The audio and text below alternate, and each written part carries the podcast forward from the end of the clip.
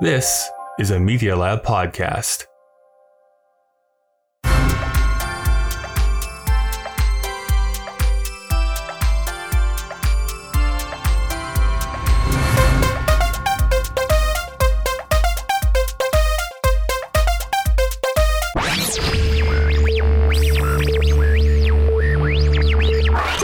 Welcome to Kyle and Dave versus the Machine. My name is Kyle. And I'm still a man, pretending to be a woman, pretending to be a man. Actually, that might be true. And I'm the Machine. Well, we'll try to unpack that. This is a podcast where a sentient machine is forcing us each season to watch movies from a specific year in order to prevent it from starting the apocalypse. The machine still threatens our lives if we don't review the films it asks us to, although we do tend to talk about the ideas of the movie rather than the movie itself. And today, we're going to be watching the film Victor Victoria. You and your ideas, why don't you take a Paris with you, pal? I just thought you'd help you relax.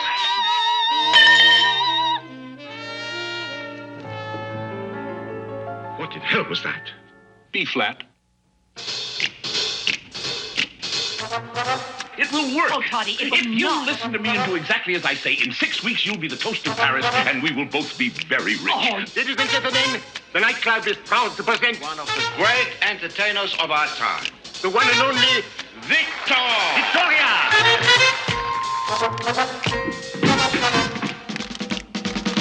Oh, baby, won't you play me the jazz?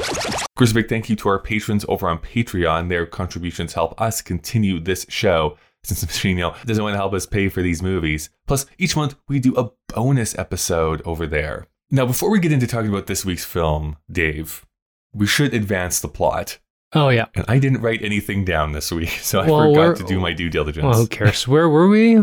Our dentist friend, Dee Dee Hess, was embezzling funds. Then I went on this dinner date with her to confront her, and she stuck me with Novocaine in the neck. Oh, okay. Yeah, that sounds familiar. Right. Yeah. Then we haven't really been seeing her around very much. And now it's even weirder. It's like she's a specter haunting our arcade. She's kind of like the phantom ghost of the Arcadia or something like that. Do that. Anyways, it's been hard to find her down. How is this deep and rich fiction going for you, Dave? That's great. We've definitely written all of a three-act structure. Yeah. This huge payoffs are going to come. From this.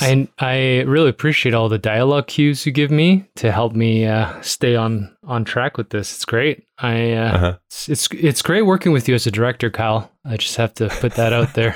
Okay. Some of my best work. What's been happening to you with the arcade? You've been running the arcade here this week. So tell me about that. Improv yourself out of that, fuckface. I like that the longer we hang out together, Kyle, the crueler your vocabulary becomes. Well, I lost our own... Oh, what's this? Oh, Jesus. Hold on. Sorry. I just got a very loud email notification on an email thread I'm not particularly interested in. That's crazy, since how email was not even invented until least a decade after 1982. Yeah, so. Let me rephrase. A carrier pigeon just cooed too loudly. I know. I think they're louder back here in the 80s. Oh, man. When did carrier pigeons stop being a thing? I guess... Do you know, I watched the Mike Tyson documentary, and he raised pigeons as a kid. What? Yeah, because he was bullied, and because he has a lisp, and he was actually quite small. And plus, they don't have ears he can bite off, so that is a plus. Well, I don't know. He's a pretty interesting guy. Yeah, how he became a boxer is fascinating. There's a reason why he's insane. Plot. Right. I broke our only Phillips head screwdriver, so I don't know. Dang it! How we're gonna fix these slots? Great. Well, we'll work with that here over the course of the next month or so. We're right in the middle of Pride Month here, of course, as we are releasing this episode. Everywhere other than Calgary, yes. True enough. I mean, that wasn't a thing, really, in Calgary. It wasn't a thing in the early 80s, that's for sure. There were definitely, Pride organizations, and I forget when the Pride flag was actually made, but that was also, I think, in the late 70s is when that was officially begun. But what better way to honor that than talking about the film Victor Victoria, Dave? I actually don't even mean that glibly. I think there is actually some pretty bold things that this does for a film coming out in 1982. Oh, yeah. Well, 1982 in general has... surprised me. It's actually surprised me quite a few times here. Yeah, that's right. It has it on its mind. maybe, although looking ahead, not that we have a film list, maybe we won't get deeper insight into this because this may be the end of such discussion in film. But yeah, it's clearly a topic that we've come across this several times. So people were thinking about it. I'm excited to jump into this film with you. I've seen it before. I know you have not seen it before. I think we should do some backstory here for a couple of the people involved with this movie. Although there is a bit of I do want to read an email here first. Sarah wrote into us in regards to our The World According to Garp episode from last week. Okay. Looking at your face, I feel like... No, this is 2 weeks in a row. This is 2 weeks in a row where I'm getting called out. Ooh, and I don't like this precedent that's being set here for me. I was like very worried that it was my turn. No. Oh, good. She writes in, I can't comment on the movie as I've never seen it. However, I'm surprised that Kyle didn't mention Glenn Close's involvement in The Simpsons when he was talking about her backstory, because she's the voice of Homer's mom. Kyle usually can't help himself but make comments about The Simpsons. I was like, okay, back off a bit. Yeah, that's right, Kyle. Way to fuck that up. You're like disappointing our audience. It's awful. I know. I'm disappointed. Which is true. Like, she's involved in... She came back to do the voice of Homer's mother actually a few times in later seasons. There's one episode in particular, which is considered one of the best, like probably like top 10 Simpsons episodes, of him meeting his mother one last time and saying goodbye to her and that sort of thing. It's a very sweet, sentimental episode. How do you rate a top 10 episode of a show that's been going on nearly 30 years, Kyle? I have a running catalog. I have a spreadsheet on my computer, actually. I'm not a nerd at all, Dave. No, and the thing is, you're not exaggerating. I absolutely believe you have a spreadsheet monitoring Simpsons episodes that you've watched. Right. Yeah. I rate every episode of this podcast. This one is already in last place. I know quite a few of the episode titles. If you want to get super nerdy, which I never got to, you would know what the official production code number of each episode is. Why? Which I thought was like an extra level of nerddom that I just didn't care to ever get into. I don't even understand. That's episode EAB1F. Why? And I was like, oh, whoa, okay, I have no idea what you're talking about. Why?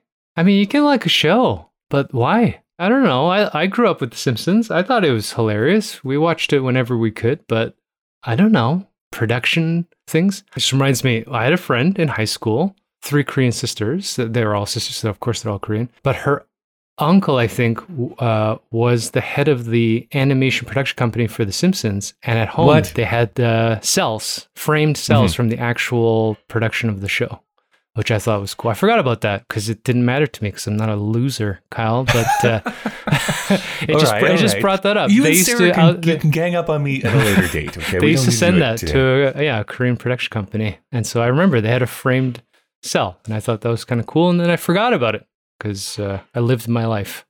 Okay, well, let's get into the movie here a little bit. I think we need to set the stage, our backstory on a couple of different people.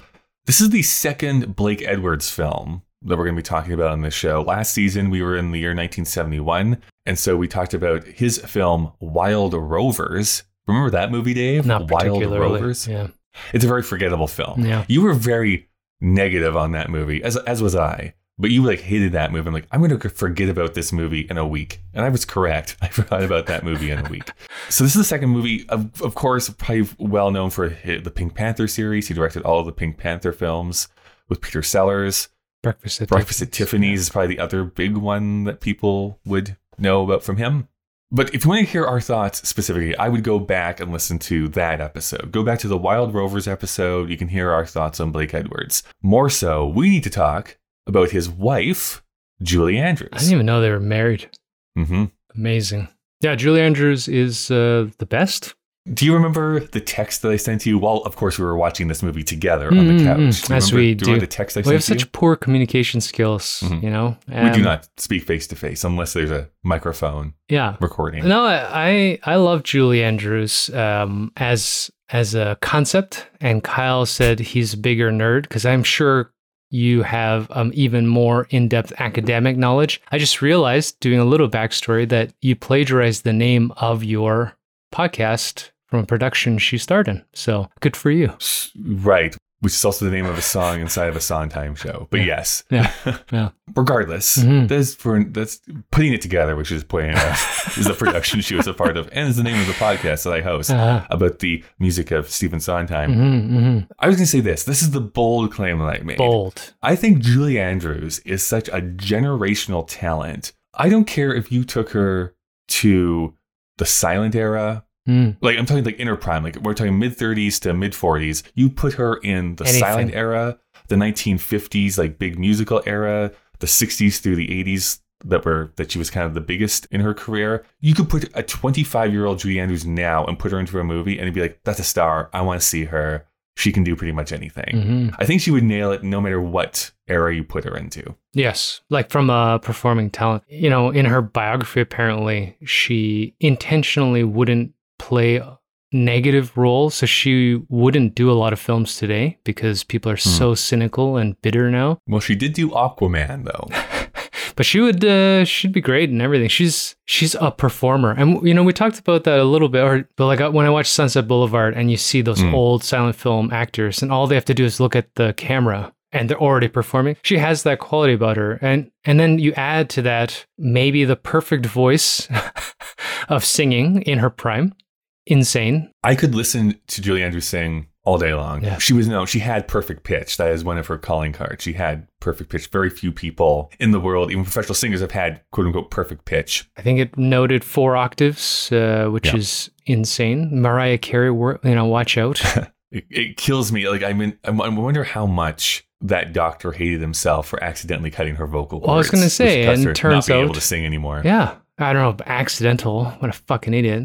American medical, it's bullshit. But at any rate, yeah, we lost the voice of our generation. Now, she was already in her 60s by then. Yes. So, it's not like I think we would get, maybe she would have been in Mamma Mia. Who knows? But who knows? Just knowing her career a little bit, she definitely has none of the octaves and range that she once had. She can kind of do a singy thing, like a Rex Harrison from a My Fair Lady sort of thing nowadays, but definitely not what you consider like Julie Andrews if we go back to like Mary Poppins, Sound of Music, that sort of thing. Well, that's what I grew up on too. So I think, maybe our bias is that we grew up learning, essentially experiencing that perfect singing comes from Julie Andrews.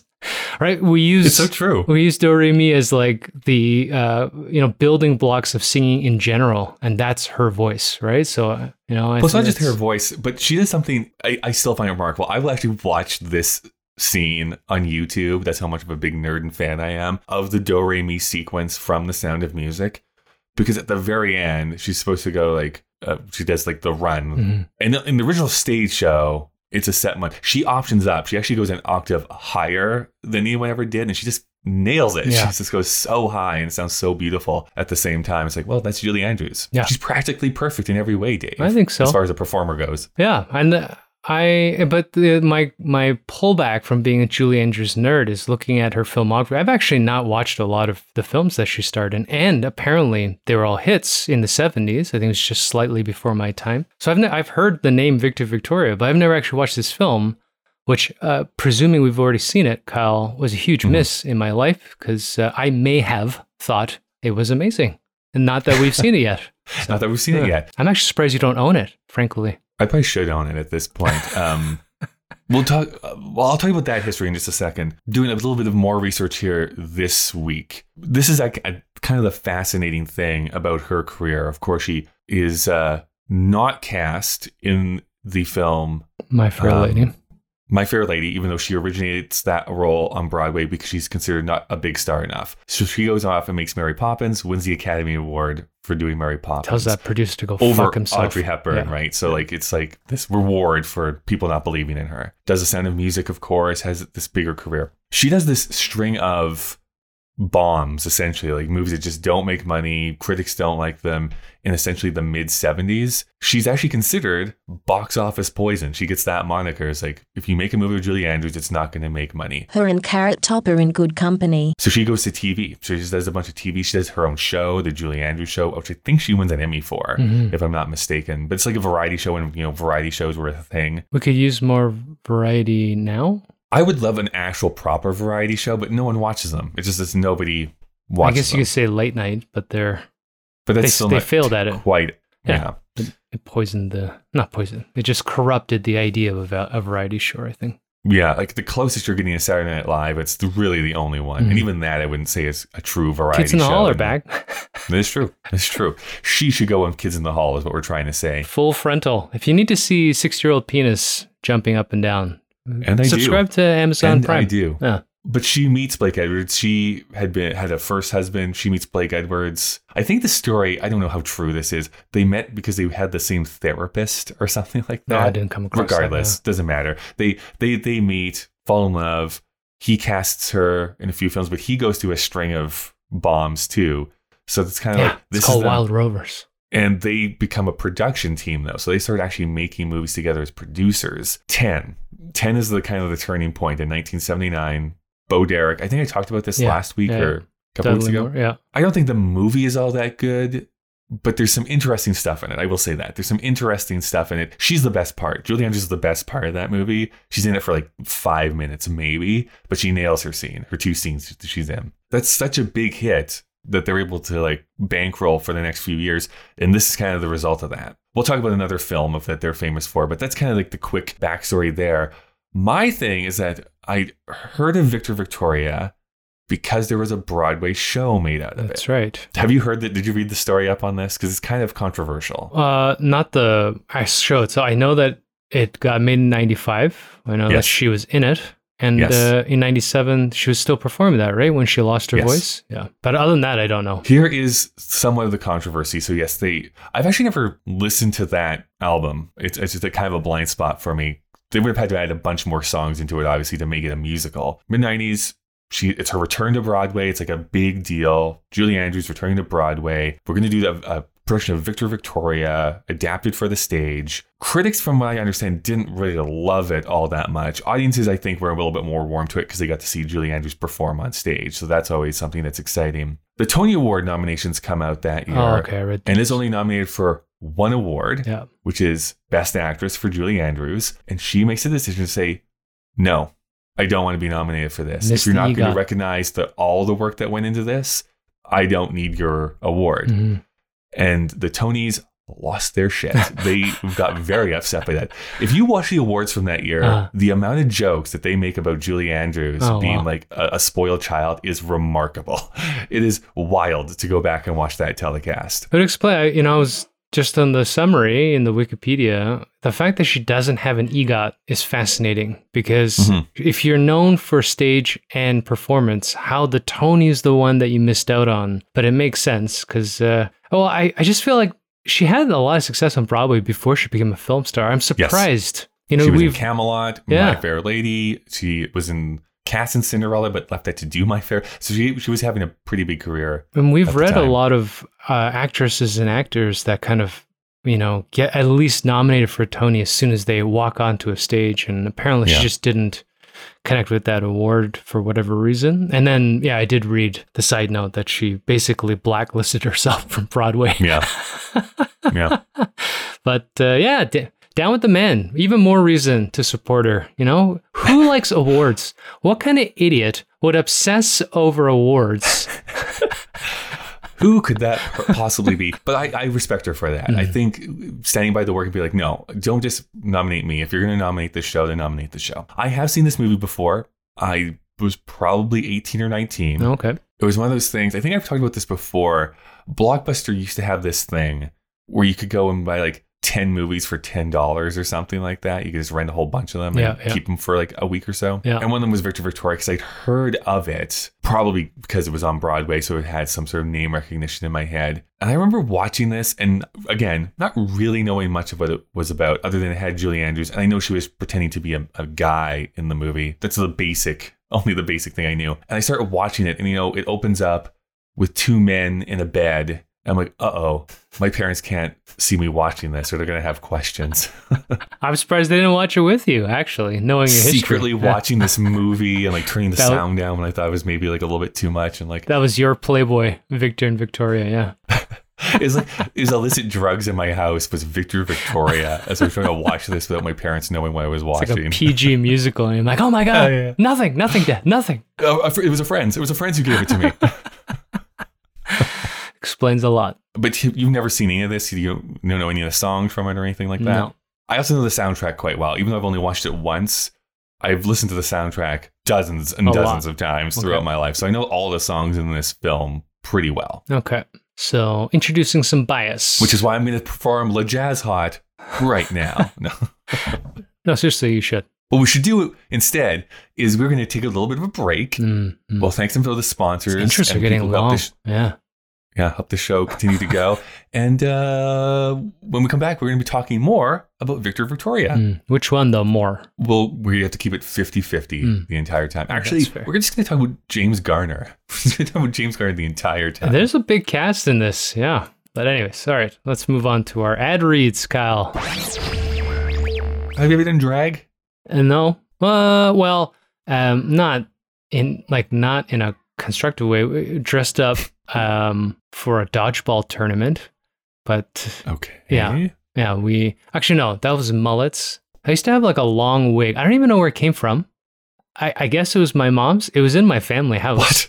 Yeah, it was like you just grew up with a mullet wig. That was we found it like on the road? In the early 20s. That I don't know. I just remember we found these wigs. There was one that was like, you know, almost mid-back, but like permed hair, which is fucking random. Like my mom never had that, so I don't know where this wig came from. And a short one, if I remember correctly, was like bob length. And my brother and I started wearing them like to parties as a joke. Yeah. But it's never like to dress up as women, it's just to look like an idiot. So, it's not drag per se. The dodgeball, I misremember. My brother and I shaved mullets in our hair and cut old jeans into pockets out, jean shorts for a dodgeball tournament. But you look so cool. Oh no. Yeah, we didn't. And we lost pretty badly. So it was fun though. Good memory. I'm trying not getting over the fact that you just entered a dodgeball tournament full stop. Regardless of anything else you did within that you actually entered a dodgeball tournament. I doubt that movie made a lot of money in the theater, but that was a pretty big film. And for whatever reason, dodgeball in Toronto had this like 2-year boom where they were like, there were like tournaments and leagues appearing. I don't think they exist anymore, but why are we watching movies like that and actually giggling instead of, 80% of the time me just being upset that we're doing this podcast? Because film is a spectrum, Dave. By the way, I've also never done drag, except I did dress up as a woman once for Halloween, because what could be scarier than a woman? A 6'4" woman singing Broadway tunes as he walks down the street begging kids for candy. Yeah, that's actually quite frightening. My parents not know. What are we talking about? Kyle and Dave versus the Machine is a proud member of the Alberta Podcast Network, locally grown, community supported. The Alberta Podcast Network promotes and supports Alberta-made podcasts and connects their audiences with Alberta-based businesses and organizations. Dave, this week I want to talk to you about ATB.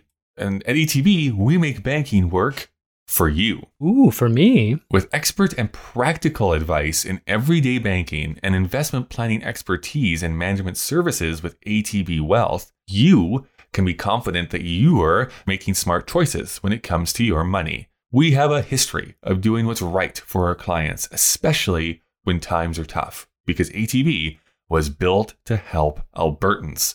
For more information, you can visit atb.com. I don't know if they meant specifically you, Dave, but probably more the royal you. They're connected to the royal family. Do you think Queen Elizabeth is, she's probably on her way out, right? Not to be too dour, but sounds like she's starting to miss a lot of engagement. She's old, man. Longest reigning monarch in modern history or something like that. Also, the longest time the next king or queen has had to wait to become king or queen. Oh, go hand in hand, I think. Charles has been waiting for 70 plus years. Charles needs to just let it go. I think you should step aside and give it to the next person. Just let it go. What is he going to do? Like sit in the chair for a year and be like, finally, it's all worth it. And then die? And then he croaks the next day. I don't want Charles on my money. Right? How weird is that? Facing the wrong direction, as you taught me. All right. It's almost summer, which means unlike when I first moved here and people told me you don't need it, Calgary now requires you essentially to have an air conditioner. And with air conditioners, Kyle, means your electricity bill is going to go up. That's true. I mean, fire season is about to start, I was about to say. Oh, yeah, that's right. We're about to get some smoke. It's sad that that's a yearly thing now, eh? Armageddon, apocalypse, locusts, floods, volcanoes. Don't keep any of this in the cut. Okay, so let's talk about energy. So let's talk about, we're talking about energy, so let's talk about Park Power. Park Power is your friendly local utilities provider in Alberta. They offer internet, electricity, and natural gas with low rates, awesome service, and profit sharing with local charities. You know, in Alberta, you get to choose who you buy your internet, electricity, and natural gas from. Do you like electricity or electricity? I can go either way. Yeah. I say electricity. I like to... Yeah, just get it in there. I say economy. If you switch providers, nothing changes about the delivery of these utilities to your home or business. If you have an existing contract, you're going to want to find out the terms before leaving. But if you don't, then it's even easier to sign up for Park Power. You, as the consumer, have the choice of who you pay your bills to. Why not choose your friendly local utilities provider? Learn more at parkpower.ca. All right, Dave, we have just watched the movie Victor Victoria. Let's say we are at the bridal show that's going on this weekend. It's a bridal show. Okay. Go with me with my deep and rich fiction here. We're at the bridal show this weekend. And we're walking around. And we're looking at all the fancy dresses and the caterers and everything. And somebody spots us from across the way. And they're like, those are those two podcasters that we've heard so much about. I don't personally listen to podcasts, but I do know that they're the two podcasters. Yeah, there's no podcast. And he comes beeline over to you and was like, my mother told me to watch this Julie Andrews film called Victor Victoria. But what's it about? What would you, Dave Young, say this movie is about? What was the plot? It is, imagine this. It's the 1930s. It's apparently in Paris, which it took me a while to figure out, you know, because it's kind of... No one has a Parisian accent, but it's okay. Some people are French, some people are English. I don't know. It's just a whole thing. The only French thing I can stand is kissing. There's a down-and-out soprano singer, female, who accidentally befriends a gay club performer, and they decide that the only way that she's going to make it in this weird helter-skelter city is if she pretends to be a man in drag, pretending to be a woman. And the rest is history. I'm going to say this before we jump into our thoughts and feelings. I do want to acknowledge the fact, and I even agree with it, of a lot of the criticism I read about this film from people who don't like it, which is like, it is totally unbelievable that anyone would think that Julie Andrews is a man. And I kind of agree with that. Like, you kind of have to just go with it and accept that that's the fact. I will say, I think the movie kind of cops to that fact too. Like they say, it's like, no, this is totally unbelievable. Yeah. And then they kind of just go with it. And everyone just kind of believes it from that point on. But totally get if people are, that's the sticking point for some people. The whole time, you know, Helen actually watched this movie with me, which tells you that it's good. Through space and time. But I think the thing that I had to hold in my head is if you watch modern drag, like RuPaul's, there's always at least one contestant where you just can't tell. Like right in the middle, androgynous, or whatever. Maybe androgynous is not the right necessarily, because that might devoid us of any sexual orientation. But at any rate, like you get very confused easily. So I was like, maybe. But she's also not just, she's not hyper feminine either. What was weird is that partway through the movie, there's the one outfit, like tuxedo thing that she's wearing. That certain angles are like, is that David Bowie? Like there's a David Bowie-ishness to it. Actually, number with the close to the last number, there is a Queen music video that it reminded me of for one of his last song before he died. Fuck. These are things worth living for. It doesn't matter. But I remember watching that video and they have the one floodlight. I remember I Googled this later, so I was kind of wrong, but he's emaciated because now he's, I think it was like a couple months before he died, and he's wearing a tuxedo. And I kept thinking while I was watching this movie, like that scene, I was like, I wonder if Freddie Mercury saw Victor Victoria. I just became sort of enamored with this idea of a final performance. It wouldn't surprise me. But I watched the video and it's like, it's a little different. But, you know, Freddie's a little different. So I don't know if that's an interpretation. But what were your thoughts on this movie, Dave? I really enjoyed it. There are some things, you know, it's not perfect by any means. No. But I think as a Julie Andrews apologist, anything she's in, I'm already halfway in it. But it's fun. Unlike Wild Rovers, I thought it was shot kind of in an appropriate manner. You know, there's some really interesting scenes like the rat diner fracas. That pullout when you see everybody freaking out in the window is hilarious. A very Blake Edwards thing where things devolve into a punch out. Yeah.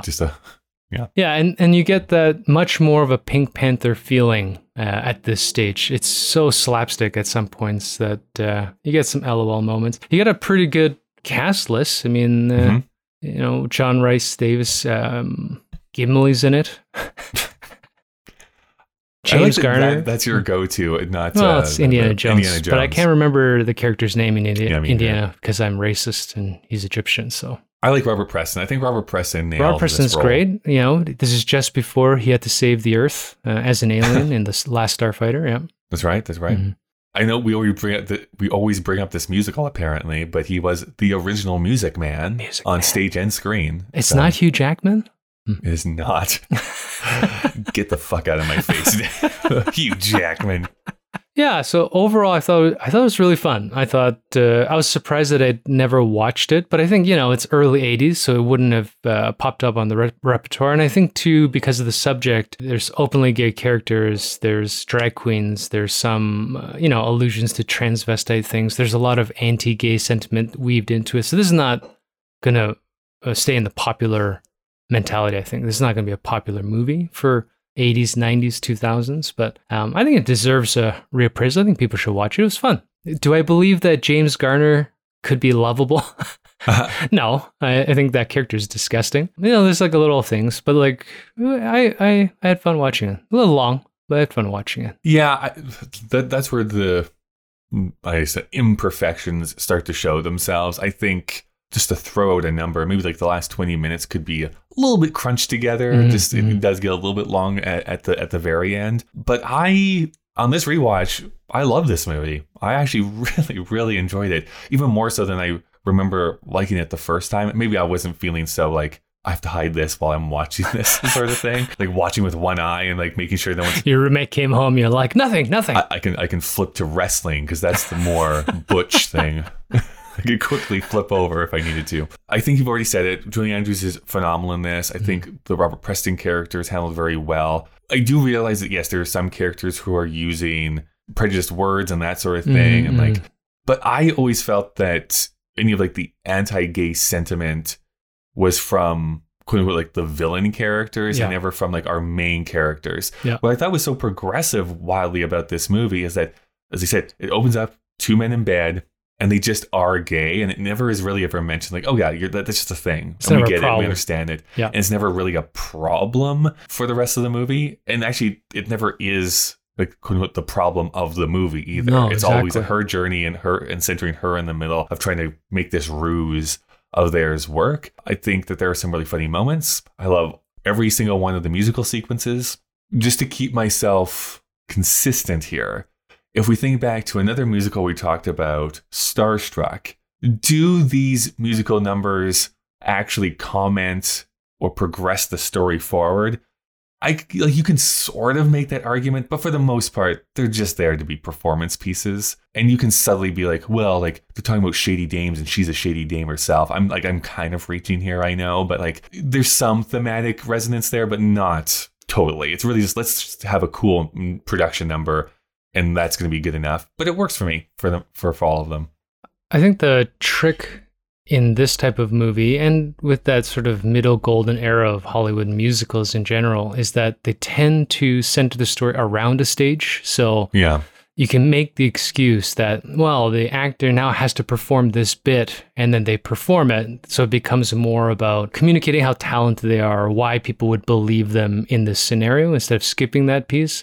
Right. And I think also what it does really well is even if like the lyrics or the music is not necessarily commenting or moving the action forward, the scene is. Mm-hmm. So there's things happening. There was cutting into the crowd or they're looking at something or we can see what's going on behind the wings. And so it still feels like we're pushing forward rather than just like stopping the movie still. I mean, I guess we're just doing another performance here and then having the story continue on after the fact. So I don't know what to say other than it's like it's a really well-made movie. I really, really enjoyed this. I think that without Julie Andrews, I don't know how well this movie would actually be. I think that she's just the right amount of like, I'm going to use a big word, like waifishness to her performance. Mm. I can believe her to be like this talented person who just can't find work. And I'm along for the ride. Yes, The James Garner character is so weird because he's a very like a 1930s character in a musical. Yeah. Where it's like, he's an awful person. Why would anyone want to be with him? But there has to be a love interest. So he's going to be our love interest. But I did love like his first girlfriend, who was basically doing like the Marianne Davies squeaky voiced thing. Mm-hmm. Kind of annoying. But her dance is phenomenal, too, when you actually see her perform. So. Well, you know, it's interesting. I mean, that one came out of nowhere. And if there's one performance that really doesn't fit the story, it's her performing essentially like a modern striptease. Modern hip hop video. I mean, they're bending over, spreading their cheeks apart. It's pretty racy. I think the thing about her, she's really funny, and this is that Pink Panther thing where everybody's a cartoon character. But I started getting a little annoyed by how shrill she was by the end of the film. But that's just personal. It had nothing to do with her. That's the thing. Nothing to do with her character, nothing to do with the actress. She's great in it. I did get a half thought, like, should that have been Terry Garr, right? She would have probably been a lot better at this thing. Played with a little bit more depth. No, but she was great. And I don't think my criticisms come from that character. I just found James Garner was like, I don't know what it is about his character. He's not a bad actor, you know? Character is just, it's a weird character to make confused. Work, right? Yeah. Because he's shown from the first time you meet him to be basically like a jerk, misogynist, gangster, asshole. You're tough. And does he ever change? Not really. Well, sort of. I mean, they have these scenes where he's like doe-eyed, but then he's like treating her like an object, but then she falls in love with him just because they had a quick chat. Yeah. At a cocktail party. It's just kind of forced. And the one thing about the plot that I would actually change in this movie, I'm actually interested if it's the same way on the stage show. Again, I haven't looked into that, but I wish that he didn't know for sure she was a woman. The stalking when he actually kisses her. Yeah. Right? Because he does that thing. And I mean, that's some problematic stuff too. But whatever. I think that's a modern context, of course, looking back at it. It's still weird. But I love that line. It's like, I don't care if you are a man, and then kisses her. Yeah. I wish he did not know for sure. And that's what he was wrestling with. Is like, am I actually a gay man now? Because even his like helper dude, like his bodyguard, I think that's just a lovely thing. It's like, thank hilarious. You. I can now be myself. And it's not played for like, yes, it's kind of a laugh line, but he isn't shown to be like a caricature after that. It's like he just is the same person, but likes men. Well, this is the progressive part. I mean, there's a raucous gay club, and it's just part of the environment. It's not actually made fun of. It's just somewhere where all these characters live. And when the bodyguard comes out, it is there as a bit for a laugh. But it's great because after that, it's just normal. And he's giving advice about like just living a straight, but like an open life. And it's fun, it's like there's nothing in there other than James Garner's script writing homophobia, which in itself, and maybe this is the point, like that you're getting at. If they hadn't had that scene, like if he's hiding in her bathroom and he gets a feel, but he gets interrupted at the last second, maybe James Garner would have had something more to work with, because then a lot of the confusion and his sort of humming and hawing would make a lot more sense. But you learn pretty early that he's in on it, and it does kind of make it more manipulative than anything. And it's hard to kind of go along with their love story. Yeah, I just think based on, I think just what it says on Wikipedia, like Blake Edwards claims that he wrote this script in a month, right? He locked it down in a month. Don't know if that's actually true or not, but if that is true, I wish that, they may have workshopped that just a little bit, because again, I think that is just a more fascinating, dramatic thing to go through. It's like he's falling in love with someone and it's screwing with him because like, oh my gosh, like why am I falling in love with this person? Because they're quote unquote the wrong gender and totally... That's the struggle within him. It's like, but I still love them. As an actor, I think that's just more interesting to work with too. My greatest acting challenge is pretending I ever care about what you say. Yeah, it's hard. We always do a rewrite, but it does go to show that this film is quite enjoyable. That we have to nitpick. It's not like the film itself is bad. All of the music numbers are great. Do you have a favorite one by any chance? Well, for sure, anything where Julie Andrews starts to sing is just good, right? But I did really enjoy the finale when Robert Preston came out for the comedic thing. So all of the comedic one, her like when it's not Carmen, when she does the Senorita thing, like the choreography. Shady Dame of Seville is the song. Fantastic, right? She's such a great performer. But when Robert Preston does it at the end for laughs, it's fucking hilarious. It's great. It's a great way to kind of Which it does feel like a drag performance, doesn't it? Like, I don't know if you've ever been to a drag show, but that does feel pretty normal. Well, that's the thing. It's like, you know, that last twist to tie everything up in a bow is a little cotton candy-ish, you know, Pink Cloud stuff where it's like she needs an exit. So they just make it seem like, well, I mean, the audience knows that Robert Preston, Tommy, is not Victoria, but everybody has fun with it. That's the other thing that I thought about the environment that was so cool is that they go to a normal club, quote unquote, and everybody's okay with watching cross-dressing performance. I know that was fairly normalized in traditional theater because women were not allowed to act, but... Sure. But even there were certain underground cabaret stuff in like Berlin and stuff at the time that would have been doing... What's interesting is, I mean, I haven't watched it, but this is based on, what is a German story and a German film. So I'm going to bring that up here in a moment, but which is, by the way, just put onto the Criterion channel if you want to watch. I was going to say it popped up and I was like, oh, crap. And then I realized it was the original one, not the one we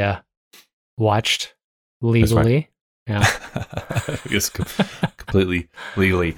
The thing I wanted to do, just to keep here in 1982, comparing this to Tootsie. I think it's a very interesting comparison to Tootsie. Again, we are of the opinion that Tootsie holds up for the most part, that it's treated with respect. The joke is not, hey, look at this guy in a dress. But here's another one where it's like, yeah, a woman pretending to be a man, pretending to be a woman. And so there's some comedy with there. And again... the joke really isn't, oh, look at this woman, I don't know, make fun of her gender or the male gender. Is just like, oh, it's cool that there's this guy performing as a woman who's a great singer. That's why people are coming to watch her. She's famous because of how good of a performance it actually is. I don't know. I don't know if there's anything you wanted to call out about this in comparison to Tootsie. I don't know. I wonder, oh, my God, I forgot her name. What's the new Leaf director? Elaine May.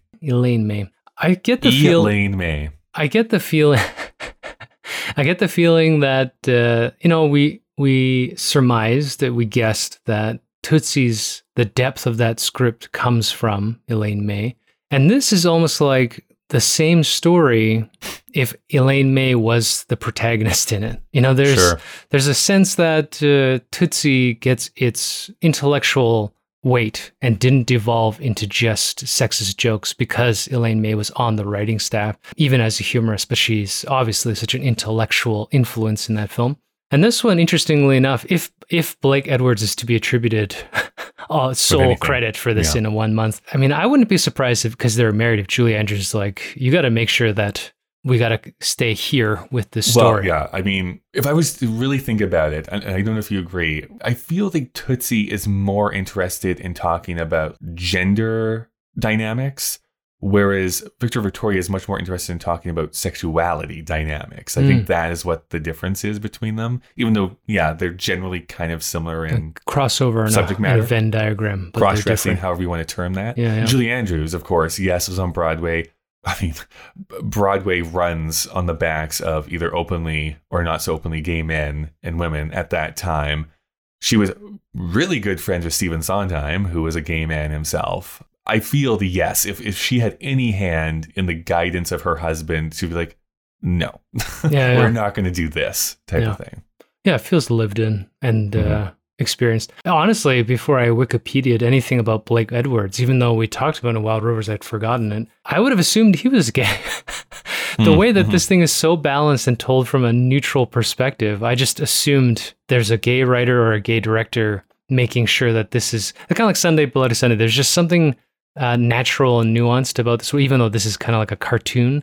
But then finding out they're married, it had to be the hand of somebody else, in my opinion. As ambivalent as I try to appear to the public about caring about anybody's gender or sexual orientation or political whatever, although, you know, that's becoming polarized. I could never write a story from inside this character's life. Right. I don't know anything about it. This has some interesting perspective to it. And Tootsie's the same thing. You know, watching that film, I think what surprised both of us is you hear that Dustin Hoffman is going to be in a cross-dressing film. You think it's supposed to be a joke. Like, it's not going to touch anything. And the fact that it had so much depth to it, was only explained by the fact they had an intelligent female writer on that staff. We've seen what happens when a bunch of bros sit down and write a comedy and a woman appears. It's a joke, right? It's like, yeah, we will talk about Porky's at some point this season. So yes, it's scary. It's strange, and it's not just moral conservatism, as you bring up, that's coming back in the 80s. It's the male perspective, the male gaze, right? Well, I think that's what this points out too. It's that treating characters with respect. I would say that within this movie, not so much in Tootsie. I think Tootsie at least keep things fairly realistic. I'll put that in quotes, but definitely here in Victor Victoria, I think that most everyone in this is a kind of a bit of a cartoon character. Mm-hmm. Like it's not full like Pink Panther mode, but it's almost there close. In some cases, pretty close. But it's everyone, right? It's not like just these gay characters are weird caricature throwbacks or something like that, or reduced to just their sexuality. They're real breathing characters, and I think what Robert Preston is able to do so beautifully, he does a little bit of like effeminate walking and stuff like that, but by and large he's still just Robert Preston. Yeah, like that is his singing voice, that is how he talks. If you see him in anything else, like that's just how he moves. He didn't feel like he had to put on any type of airs or anything like that. Yeah, that is just who he is. Well, and to that point, the least cartoonish character actually is the jilted boyfriend from the opening scene. Yeah. He literally plays it quote unquote straight. He looks like a regular guy. He does get punched in the face. There's a slapstick element to it. Yeah. But he himself is not written to be like this super, super eccentric person. He's just kind of a rich, snobby kid who's beaten up a lot. That's right. But some of the other drag queens, I mean, they're, it's like you would see them in a Looney Tunes cartoon. They basically have beards and they're just so over the top. Actually, that dance number I liked a lot with the creepy mask. If it was made today, the mask would be a lot less, horrific, I think. Yes, I agree. But the choreography in that is fucking fantastic. Just being able to do so many turns and keep your synchronization so that each of your costumes works. I know that's probably a little bit more par for the course from... the golden era of choreography, sure. But we don't see fun stuff like that enough anymore. No. The costume for the Jazz Hod is fabulous, like the really sparkly thing. And then once again, she goes like from her very bottom register all the way up to her top register. This lady can sing, man. It's like, this person can do it. If I could make love to a voice, it would be Julie Andrews' voice. Let me just put it out there. Wow. We just became a capital X-rated podcast. Too much information, but let's do some backstory here then, Dave. So this movie opens up on March 19th, 1982. Currently, it is rated 3.8 on Letterboxd. It has a 7.6 on IMDb out of 10. It has an 84 on Metacritic. And then on Rotten Tomatoes, from 35 critics, it's at 97%. And from 10,000 plus users, it's at 85%. You can go and get it and buy it on DVD or Blu-ray. You can also buy or rent it on iTunes or YouTube. Its budget was $15 million. It would make $28.2 million. Adjusted for inflation, that's $84.4 million. So it was a hit. It made money. Its plot description is a struggling female soprano finds work playing a male female impersonator, but it complicates her personal life. Mm-hmm. Dave... It is now time to play everyone's favorite game at home. Guess that tag. This is, of course, the part of the show where I don my favorite blazer. I have my long Bob Barker microphone. And Dave, when you go to the movie theater, you can look at the row of posters that are on the wall and advertising all these amazingly great Hollywood feature films that are coming out. We get the third Jurassic World movie that's coming out. We get another Despicable Me movie that's coming out. I might watch that. Great American classics. The last one wasn't that bad. The bad guy had a fanny pack. It was hilarious. I hate the Despicable Me movies. I don't know why. It's just, I have this weird aversion to every single one of them. And the minions suck. It's because you don't have kids. Yeah. On those posters, though, there's usually something called the tagline, something to entice you even further than just the visuals of the movie. I just realized that's connected to hashtags, isn't it? Interesting. It is. It's basically hashtag watch this movie. These are three options. One of these is the real tagline to the movie Victor Victoria. Two of them are completely made up by me. Mm-hmm. So is the tagline the disguised surprise comedy of the year? Or is it Julie Andrews is Victoria? Julie Andrews is also Victor. Or is it nobody will hire her? That's her problem. everybody wants to hire him. That's also her problem. Oh my god. What was the first one? It didn't even make any sense. Sky? The Disguise Surprise Comedy of the Year. Oh, Disguise. I think it's something like The Sky. I'm like, what does this have to do with... Okay. What was... give me the third one. It was so long. Nobody will hire her. I'm going to go the third one. That's her problem. Everybody wants to hire him. Yeah. That's also her problem. I'm going to go with three. It is incorrect, Dave. Yeah. That was my favorite one I came up with. Yeah, that's pretty good. I actually think it kind of worked. It's fun. It's actually number one. The Disguise Surprise Comedy of the Year. I knew it wasn't two because you told me that she was box office poison at this point. Mm-hmm. So now I'm going to put her name on the marquee. True. I think that's a bad tagline. It doesn't make any sense, yeah. This movie stars Julie Andrews as Victoria Grant, Robert Preston as Carol Toddy Todd, James Garner as King Marchand, and Leslie Ann Warren as Norma Cassidy. The only other thing I know Leslie Ann Warren from is that she plays Miss Scarlet in Clue, mm-hmm. which is also one of my favorite movies of all time. Great movie. So yeah, boobs out. I did not get a lot of time. I did not give myself a lot of time to the backstory because just writing about Julie Andrews requires a degree. You know what's interesting about Julie Andrews is she is it called wedlock when her mom had an affair? So she is not her father's child. So she's a bastard. A bastard. Or a bastee? A bastress. Bastette. She learned that when she's 15. Her stepfather was gross, abusive alcoholic, tried to sleep with her. That's disgusting. Right. So even as a teenager, she had to install a lock on her door. But they became performers. The mother and the stepfather became performers during the Second World War. And that's how she became a child actor because she started living with them because she had this talent. She was a performer. So that's kind of interesting. Yeah, I thought that was interesting. What else? Robert Preston is interesting because there's no information about him. Oh, like, really? He had a big career, both on Broadway and had some movies. But even his Wikipedia article is he was an intensely private person. He only gave this one interview at the very near the end of his life. Was married to the same woman for 50 years. I'm like, any kids? No. I don't know. Maybe he was closeted, right? I mean, that's my working theory. Yeah, it's interesting because we've learned how brutal the consequences, especially for someone his age, to try to become famous in that era would be. To be open, who knows? I mean, he definitely has a loud personality. He can perform, right? He can perform. He's great. So he's great. But I don't know. That's interesting. I don't want to cast aspersions. Maybe he was totally in love with his wife for the 50 years. Yeah, no, I mean, that's not the problem. He could have been totally in love with anybody. But it's just interesting when you see people that completely block out no information. Yeah. Would not give, just did not talk. He was near the end of his life because I think he passed away in 88 from complications to cancer or something like that. I mean, he was an alien. So maybe just went back. Yeah. I like that is your go-to. The Last Starfighter, aside from the fact that the computer effects were essentially done on a Commodore 64, they look fucking terrible.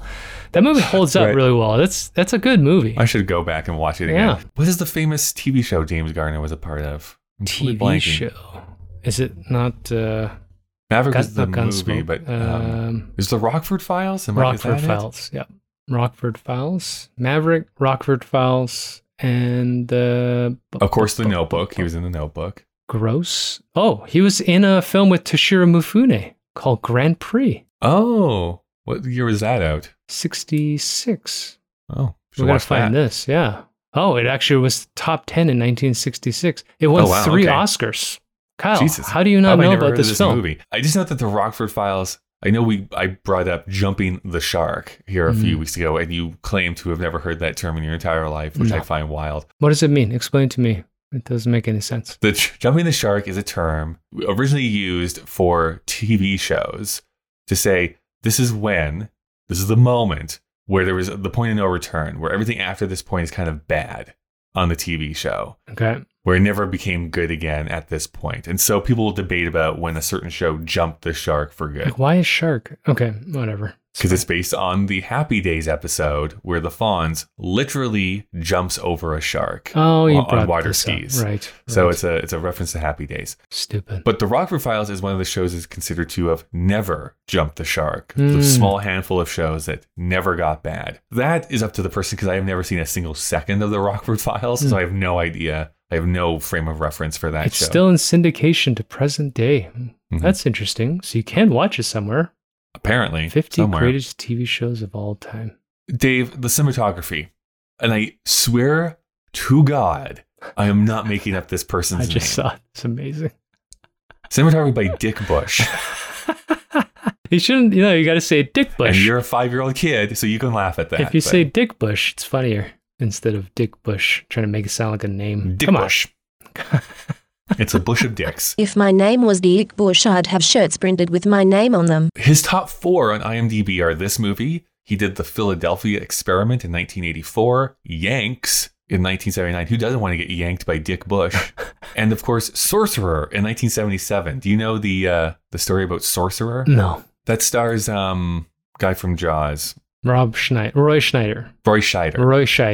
It is like this challenging adult film, right? About I think it's like drugs or something they're trying to get out of this country or whatever. It had the terrible thing of opening up like the week after Star Wars opened up. So totally gets obliterated at the box office, and people take this as the moment of like, okay, people's tastes have changed. They just want blockbusters. They don't want challenging movies. And Hollywood starts to like really veer off into that direction to chase the money, because Sorcerer made no money. Mm-hmm. It's being critically reevaluated. We should watch this too. I do want to watch Sorcerer because it is considered like a very great movie. It's just nobody watched it when it first came out. I was going to suggest maybe Dick Bush's greatest work is Little Monsters in 1989. You could say that. That is certainly a phrase you could say out loud into the universe. Dave, this was written by Blake Edwards based on the concept by Hans Holmberg and the 1933 script by Reinhold Schunzel, directed by Blake Edwards. This is a story that has been adapted multiple times, but let's start with that 1933 version where the film Victor und Victoria is released. That film stars Renata Mueller and Hermann Thurnig, and it's slightly different than this movie. I actually watched the first 15 minutes of it on Criterion right before we started. Okay. Just to get a feel for the thing. In that movie, like the Robert Preston character is a woman impersonator.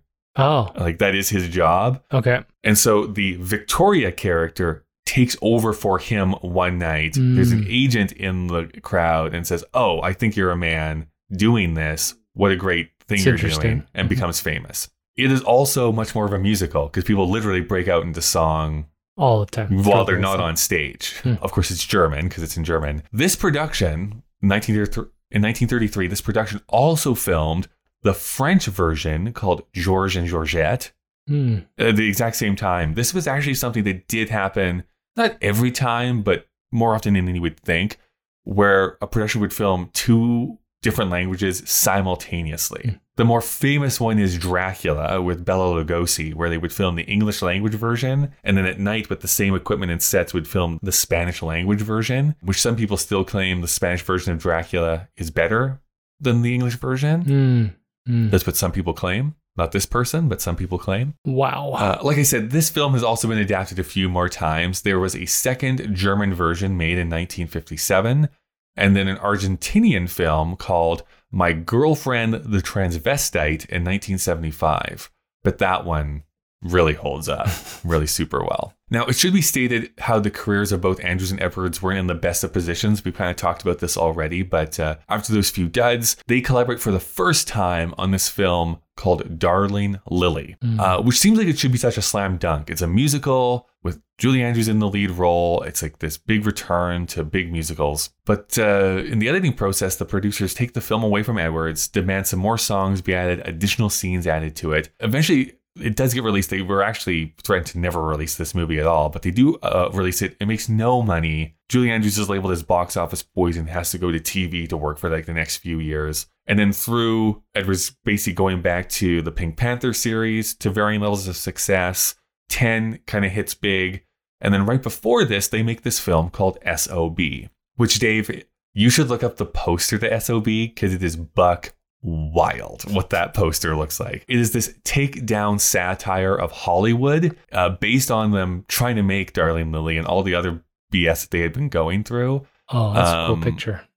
And I do want to watch that movie. I did not have time to watch it this week, but it stars Julie Andrews and it has Robert Preston in it. And so that's the movie they had made right before this. And it had been a mild hit. Big cast. What's interesting, too, is that they don't have, even though like the kind of the setup is a bit changed in this movie, all of the stuff that happens in this movie is stuff that happens in that 1933 version. And they were able to get away with that because it was right before the code came into effect. So this was the 1933 film is a pre-code movie so that you could show sexuality and sensuality and all that talk about homosexuality. Before that was like, no, you can't talk about any of this stuff. The Robert Preston role was originally designed for Peter Sellers, but he had just recently passed away. So they brought in Robert Preston, who they had just worked with. And to help out with the songs, Henry Mancini was brought in for the music, a giant in the field of film scoring. Some of his bigger hits, though, Moon River from Breakfast at Tiffany's, the Pink Panther theme, and the theme for Peter Gunn. For lyrics, they hire Leslie Bricusse, who we last talked about in our Willy Wonka episode, because he did the lyrics for that. And would go on to be nominated for 7 Academy Awards that year, including Best Actress for Andrews, Best Supporting Actor for Preston, and Best Supporting Actress for Warren, Best Screenplay for Edwards. It would lose all of those. The only thing that won was Best Score, which was split between Henry Mancini and Leslie Bricusse. Those were the only two people who got anything from this movie. Anyways, that's the quick backstory. My notes are just... Oh, there's a Clouseau reference, you know, with the private investigator. I just wrote in my notes, who doesn't want to fall asleep with an old show queen while drinking champagne in a Parisian hotel? Wow. It's like my idea of bliss right there. Can I also tell you the one thing that cracked me up more than it should have, just because they say the word so much in one scene, which is bosom. It's what? Like, my bosoms are too big, and if you crush my bosoms, my bosoms are going to show. I'm like, but you don't have bosoms. I'm like, what is she you're saying this way too much in this scene. If I do this much longer, my bosoms will look like two. I can't. She has a handbags or something. Handbags or something. Yeah. I also like how indignant she is because when she's auditioning at the very beginning and she's too perfect, right? It's like. He says something like, I don't hire mezzos. She's like, I am not a mezzo. Yeah. How dare you? Yeah, they had some good bits with the, what is it, B-flat, the glass breaking note. Glass breaking, yeah. I was wondering why when they were in the office, they bring in this, what do you call it, equilibrist, the trapeze artist, and just that whole build-up for him to finally balance on this champagne bottle. And it like breaks and falls. Yeah. Amazing. Amazing, and that's a great time to use that static shot because you just want to see that setup and then the fall. Yeah. So there's some inspired framing and setups. Yeah, the other really framing good. That I like is her so hungry and looking at that guy just devouring that donut. Yeah. And then you go back and she's gone. And so you kind of first think that she just walked away and then she's actually fainted. So people pick her up to bring her back up into the window. It's like, this is some cool framing that you're doing here. I was shocked. The tone when she... is about to faint at her hotel room and she offers her body for food and the guy actually takes her up on it. And like, so there's the joke because she's sort of, what's the right word? She's incapacitated. But then the fact that that dirty old man actually starts pulling down his pants and you're like, oh my God, what kind of movie is this? Yeah, what's going to go on? This is going to happen. But it turns into a better bit after. So I can also imagine like she's terrified of roaches and that's her plan, right? To go and just eat this huge meal, to a roach and be like, hopefully not pay for it. That waiter was a bit out of the blue. He's funny, but those are the little touches where it doesn't take me out of it, but I start questioning. Sure. Because that guy popped up and you're like, well, that guy's definitely a comedian. And then you're like, what's his angle? What is this for? And it turns into a bit later. But it was good. It's like me bringing a mouse into a restaurant and be like, get out of here. Yeah. I love that they were like, well, this is something everybody does until pandemonium ensues, but good laughs. That's I like that chuckle. Idea. Like, back in the 1930s, it's just like, we were both under the understanding that we were going to dine and dash in this situation. So let's just go all out. Let's keep getting the wine. Let's keep eating it. Yeah. Whatever. Whole chicken. It was good. So the negative things are... not James Garner himself, but that character's weird. The movie does drag a little bit, just so that people listening remember we're not Well, I'm not 100%. I don't think this is the best movie ever made, but no. I really enjoyed watching it. I was surprised by how fun it is. It's fun. It's funny. The performances are good. I think it's sweet in many places. The musical performances are great. Yeah. So like, it definitely would. I've never done like a full list of like my favorite movie musicals of all time. I feel like this would be like in the midway point for me as far as like of all time. It'd be up there. Yeah. It deserves a bit of a reappraisal. I think it's still well respected judging by the scores, but I think it would be surprising to have like I said, this is the first movie I've sat and Helen started side-eye watching it because we were just on the couch together, and then she got invested in it because it's that entertaining. And I think that says a lot about a film from 1982 to capture the attention of my wife, who thinks that they should all be burned and destroyed. She'll learn. You know what the other funny joke is I just remembered is like there are two gangster members or something. I can't remember exactly what their roles are, but the guy who comes in and sits down is like, be careful about that stool. And he's like, what? And it just collapses on him. Like, that's a funny setup and payoff. Wasn't that the private investigator? I think that was the Clouseau guy. Yeah. Where his whole role. There's a character in there who's like, oh, that could have been a Clouseau person. Well, I'm surprised to hear that Peter Sellers was supposed to be Tommy. I think that would have ruined the movie. I like Peter Sellers a lot. I agree that he would not have fit that role as good as Robert Preston does. But if he had come out as a Clouseau, but maybe with like a different colored trench coat, that would have made that bit even more hilarious, because that is a Clouseau. I mean, just the world's shittiest inspector getting caught, with the finger in the door. Yeah, having things falling on him, getting beat up, just trying to sneak that. That's all that Pink Panther call out. People should watch it. We're done here. So the machinist said we do have to wrap things up. So we should go into Critics' Choice. This is the part of the show where we discover what the critics thought at the time that this film was released. Presumably. Roger Ebert gave this 3 out of 4 stars. He finishes off his review saying this. By the way, he goes on a long diatribe about his history with drag, which is kind of weird and anyways, doesn't matter. Go read the review if you want. This is how he ends off things. The 3 most difficult roles belong to Preston, Garner, and Karras, who must walk a tightrope of uncertain sexual identity without even appearing to condescend to their material. They never do, because they all seem to be people first and genders second. They see the humor in their bewildering situation as quickly as anyone, and their cheerful ability to rise to a series of implausible occasions makes Victor Victoria not only a funny movie, but unexpectedly a warm and friendly one. Friendly, that's a good word for this, yeah. Pauline Kael, on the other hand, never gave like an actual rating or anything. She hated this movie. She hated it. This is kind of a compression of her thoughts. The picture is at its yeastiest. Wow. In the slapstick embellishments of the preparatory sequences. When the infuriatingly sane and distant Julie Andrews finally gets into men's clothes, there's nothing even remotely funny about it, and you don't believe that she could successfully impersonate a woman on the stage. Edwards pulls laughs, though. He does it with the crudest setups and the moldiest, most cynical, dumb jokes. As an aging homosexual entertainer who trains Victoria to pass as Victor, Robert Preston brings an unholy glee to his material. This is yet another movie. Unholy. Interesting. Mm-hmm. Interesting. This is yet another movie in which a girl's best friend is a homosexual. James Garner and a mustache and acting like a funny, scowly Clark Gable is a nightclub owner from Chicago. And as the girlfriend he discards when he falls for Victoria, Leslie Ann Warren, gone blonde, does dippy, exaggerated versions of Jean Harlow's nasal petulance.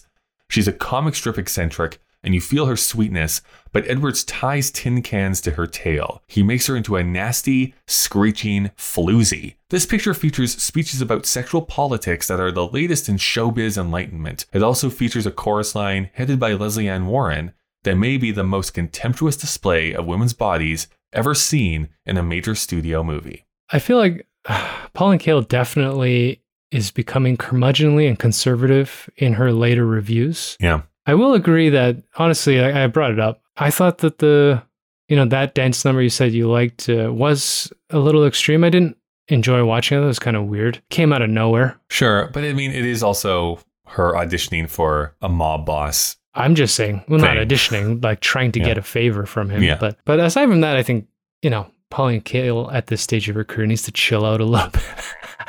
There's a lot of moral terms. It is interesting. Like, it does feel like she's getting more and more conservative. Yeah. Sort of, I guess. I don't know. In some ways, yes. In some ways, no. Like, she's always the... I guess I don't know.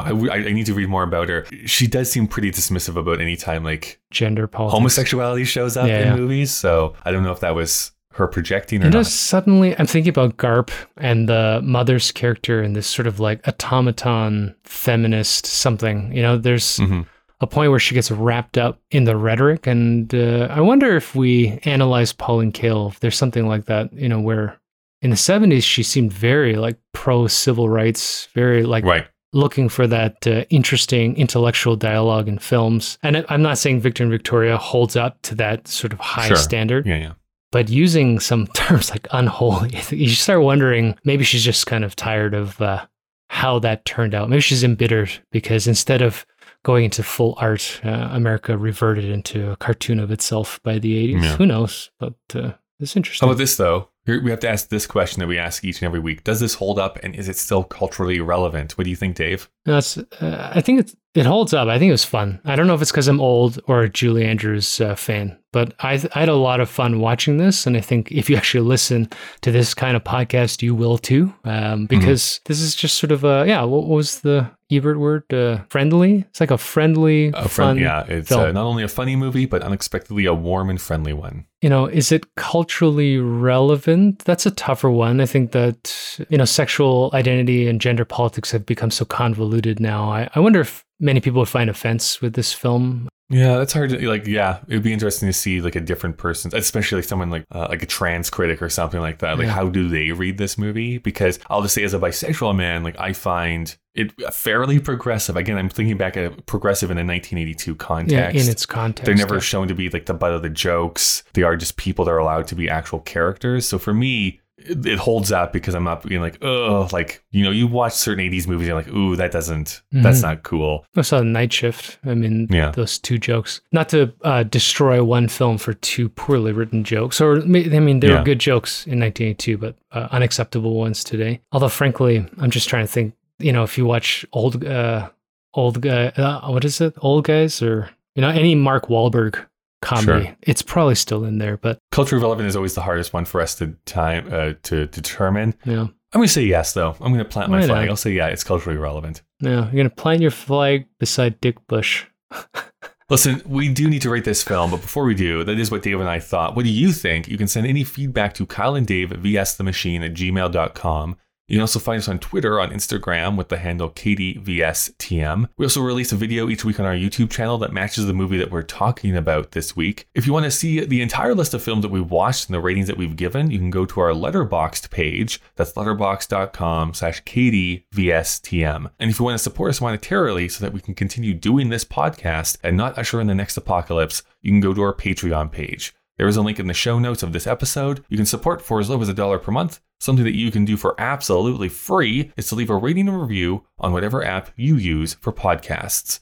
So let's get to the rating of this movie. Dave, out of 5, what are you going to give Victor Victoria? I'm hovering between like I'm going to give it a 4. I think that, I really enjoyed it. There are some aspects which are not perfect. So I'm going to stay with a 4. I think it's a reasonable score. I agree in saying like it's not quote unquote perfect. There's a few things like the dragging in that last 20 minutes or so, a couple of the characters and stuff like that that don't fully work for me. But again, like I said, I loved it. I was like in this movie. I can always tell that the movie is at its best when I have no urge to be looking at my phone. And for the vast majority of this movie, I was like, I was in it. I was watching it. I wanted to see what was going on. Did not check the runtime even once. Yes. So I'm giving this a 4.5 is what I'm going to give to it. I'm surprised you don't own it. That's how much I thought this is a Kyle movie. Yeah. I said that too. I texted that to you, like, this is a movie made for me in so many ways. Anyways, it is going to average out to 4.25. We'll rate that down to a 4 out of 5. Here's the hilarious thing, Dave. This is going to tie with Tootsie. Ah, so, interesting. Do we put this above or below Tootsie, in your opinion? That's a tough one. It's like a tie. I know. This one, I think because of both of our slants to musicals, it would go above because I would probably watch this first. Yeah, so this, I was actually about to say the same thing. Like, Tootsie is probably like a better movie. Yeah. But if I'm going to choose which one I want to watch more, it's going to be Victor Victoria. I would absolutely watch this before watching Tootsie. And it's not to say I wouldn't watch Tootsie. I would watch Tootsie again. I thought Tootsie was great. But if Tootsie sang, right, and did a quick choreographed number, it would leap up in the rating. Yeah, I need to see Dustin Hoffman sing The Shady Dame of Seville. We'll see how much hate we get, because that's going to go very high up on our list of films, because it's going to enter our list at the number 3 position, right above Tootsie and right below Das Boot.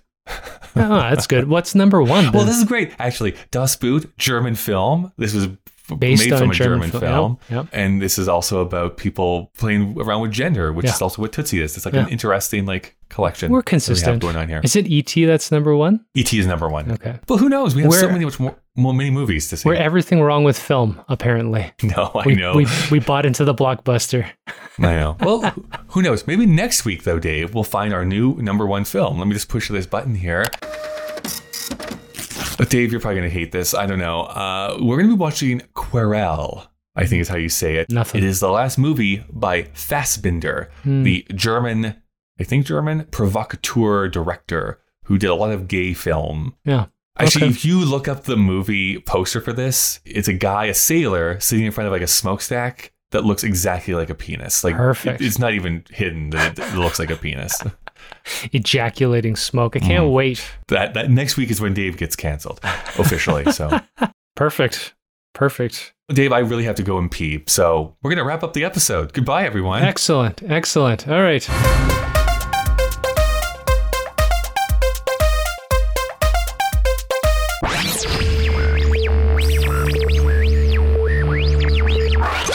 The only French thing I can stand is kissing.